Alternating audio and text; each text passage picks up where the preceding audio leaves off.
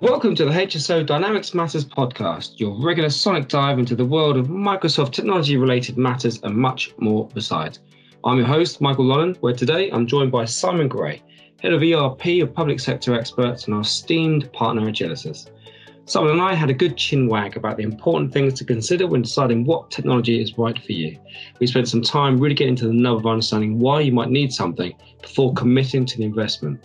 So grab a brew, sit back, relax, and enjoy the show. Tea or coffee? Coffee. How do you have it? Uh, black and sweet. Ooh, how many do you have a day, do you think? About eight. ah! Yeah, I've seen I've seen mine rocketing up as well while I've yeah. been in lockdown. Um, work hard or play hard? Oh, why not both? what would you prefer? Probably the plane. yeah, probably the plane. But I do enjoy my work, so you know. There you go. Uh, text or phone call? Text. Start big or start small? Big. All right. And we're sort of talking about here about the the idea of local government authorities taking on technology and identifying the things that are right for them and the approaches that are right for them.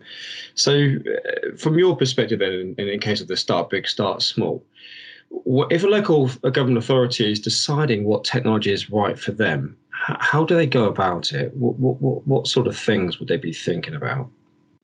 Okay, so the, the really key point is to think about the broader strategy. So, a mistake that can be made is to think of ERP or finance in isolation. So, actually, to have a view of what outcomes it is that you want to achieve, um, how the technology will benefit you. So, actually, what impact is it going to save you money? Is it going to empower your staff? Is it going to enable better services? Just having a clear idea in terms of, I want to do this and I want the outcome to be X. If you do that through a rigorous process, then the technology will actually speak to those outcomes and that vision rather than saying, here's a bunch of technology, I'm going to buy this and then see what I make of it.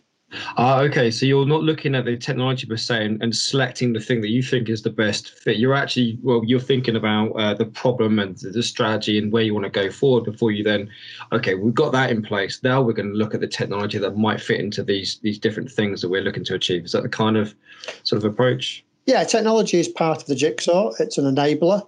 But you know, local authorities, their business is not technology. Their business yeah. is not you know configuring and developing applications. What they want is something that will help them achieve their outcomes, which is better outcomes for citizens, uh, better value for money in terms of uh, council tax, and actually freeing up time from their staff, which is their most valuable resource. Yeah. So having a clear view of that and then saying, okay, how would I do that? How would technology enable me and support that? And thinking of the change journey, thinking of, well, I've got this problem to fix now where am I going to be in five years' time, in 10 years' time? How yeah. does that fit? Uh, lots of councils put off this conversation just because they see it as a too difficult or it's a burning platform. Okay. So they only replace when it becomes a problem that they have to fix, rather than thinking of what is it that I actually want to achieve? What could I do? Is it a lot to do with um, you mentioned it's difficult or, or, it's perceived as being difficult? Do you also see it as cost consciousness? There's a lot of that in, in within local authorities. So all local authorities, by their very nature, are cost conscious. You know, it, it's our money, effectively, mm. it's our services, and there are a lot of pulls on their, their finances in terms of uh, providing support to children, adults, and the wider community. So, you know, a finance system is is not the thing that drives them. Um, so yes, they want to deliver money as efficiently as possible and to spend money as efficiently as possible. Yeah. But actually, the main driver is improving services. So if you speak to anybody in local authority, what they're passionate about is how do we improve, how do we get things done? And there's a lot of pressure in local authorities. So I actually think that you know a conversation says we're, we're willing to make difficult decisions, we're willing to go on a difficult journey. We just want to know what is best for our people and fits to our strategy, um, and that drives them. I think that's a great message. I think that's the best message, you know, out, out, of it all. That these local authorities are thinking about the people they're serving, the needs of the communities they're effectively serving, and and in supporting uh, those communities and in supporting those those needs and delivering the services. Do you think there are qu- some quick wins to help them? They, we we often talk in technology circles about this big bang approach. You know, you, you, you think you want to rip everything out and, and chuck in this big new foundation, and that's going to get you from from A to Z probably, but that's going to take ages and cost lots of money. But is there are there more quick wins that you can put in place for potentially those more uh, budget constrained authorities or those who just want to get some services sorted fast? Are there quick wins that you would you come to mind? So you can definitely look at the problems that you face as an organisation and not try and bite it off in one chunk. So you can split finance from HR, for example. You can go okay. on a journey. Um, you can look at how you've integrated your system. So actually, have I plumbed all of this stuff together? Data is absolutely fundamental. So one thing that wastes a lot of time in local authority uh, delivery for the staff that's involved is moving data from one place to another or joining the data up. So right. having a view that you, you can actually, how do I get a picture of this? How do I see where the money's going, how I'm spending it, how I can deliver efficiencies? There can be very quick wins just from understanding your data. There's obviously quick things, you know, invoice processing and things. Mm automation that's coming into play now. And there's a lot of work being done around AI and how that can do with a lot of the processing and automating the steps. So you can look at those fundamental process breaks, but you do need a platform to build on. So you do need to say, okay, if it's crumbling underneath, then you can put all the plastering you want, but it's still crumbling underneath. So you do need to look at the, the basics. And that's why I say I go back to the outcomes. I want to be there in two years' mm. time. How do I get there? Okay, okay. And, what are the sort of general problems and challenges that that, that many local authorities um, face? You mentioned they're a kind of a crumbling foundation, or they've they've got an infrastructure that's been built up over time. What are the general things that you're seeing out there? So a, a big thing is the pressure of uh, uh, public sectorism in general. I mean, look, looking at the pressures they've been put under in terms of their budgets have been reduced. Mm. There's more and more call on their services. And actually, for a lot of the back office teams, that means they're having to do a lot more work with a lot less funding and availability of resources, etc. So that's the big thing is time is becoming constrained and pressure and real pressure in terms of service delivery. So I think that's what we've got to recognise when we're dealing with public sector is that they're there to serve us as the public and yeah. community, and and we don't want them wasting their time on things that do not add value, and that's not what they want to do. So I, I think you know recognizing that the level of work is just going up and up and up in, in public sector, and particularly in local government into delivery services. And actually, their enabling technology isn't keeping pace. No one's got a magic wand, but somebody mm. says, oh, and here's 20% efficiencies that's going to free up the time of your staff. And people talk about things like self service as if that's going to be a magic uh, mm. pill that's going to fix all the problems.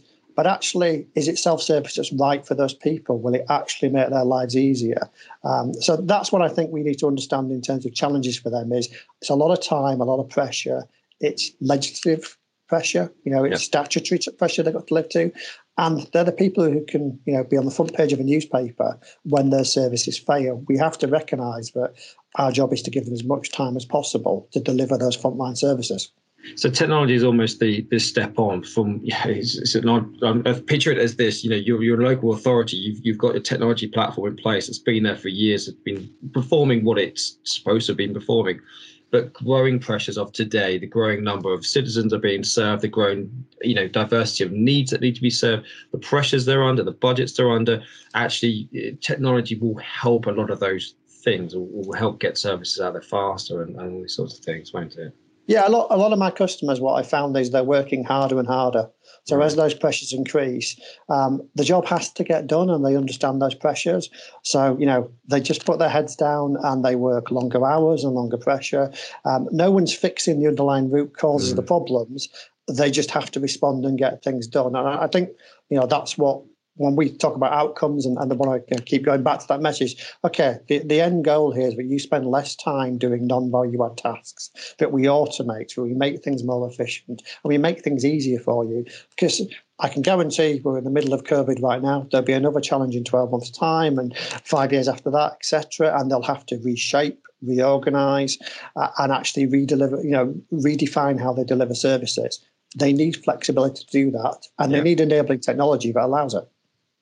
If you had to offer, um, I, I, think I know where you'll go with this, um, but if you had to offer one piece of advice to a local authority who's looking to to empower the, their workers to to provide better services to connect uh, or, or collaborate better with their back office staff where should they begin or where might you advise that they would begin data is a great place to start in terms of understanding what's actually going in your organization. I think for, for a lot of teams, if you have to look at actually the work that's been done to produce the outputs.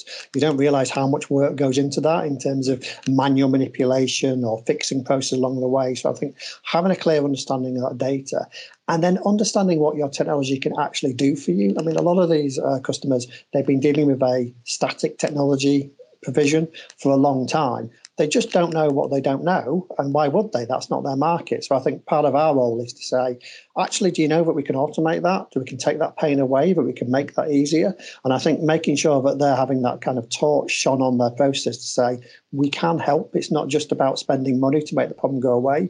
It's about actually freeing time up of your staff. Simon's key message was to not think about ERP in isolation, but to consider the broader strategy, always with an eye on your eventual outcomes and what you want to achieve. And Simon believes that as a starting point, data is a great place to begin because data helps you understand what's really going on in your organization. Insight that can then guide you on deciding what your best next steps are when it comes to technology decision making.